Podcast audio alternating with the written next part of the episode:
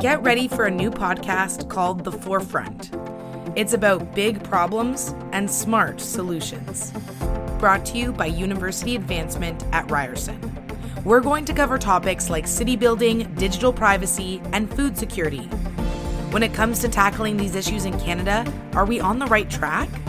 There are not enough women in cybersecurity.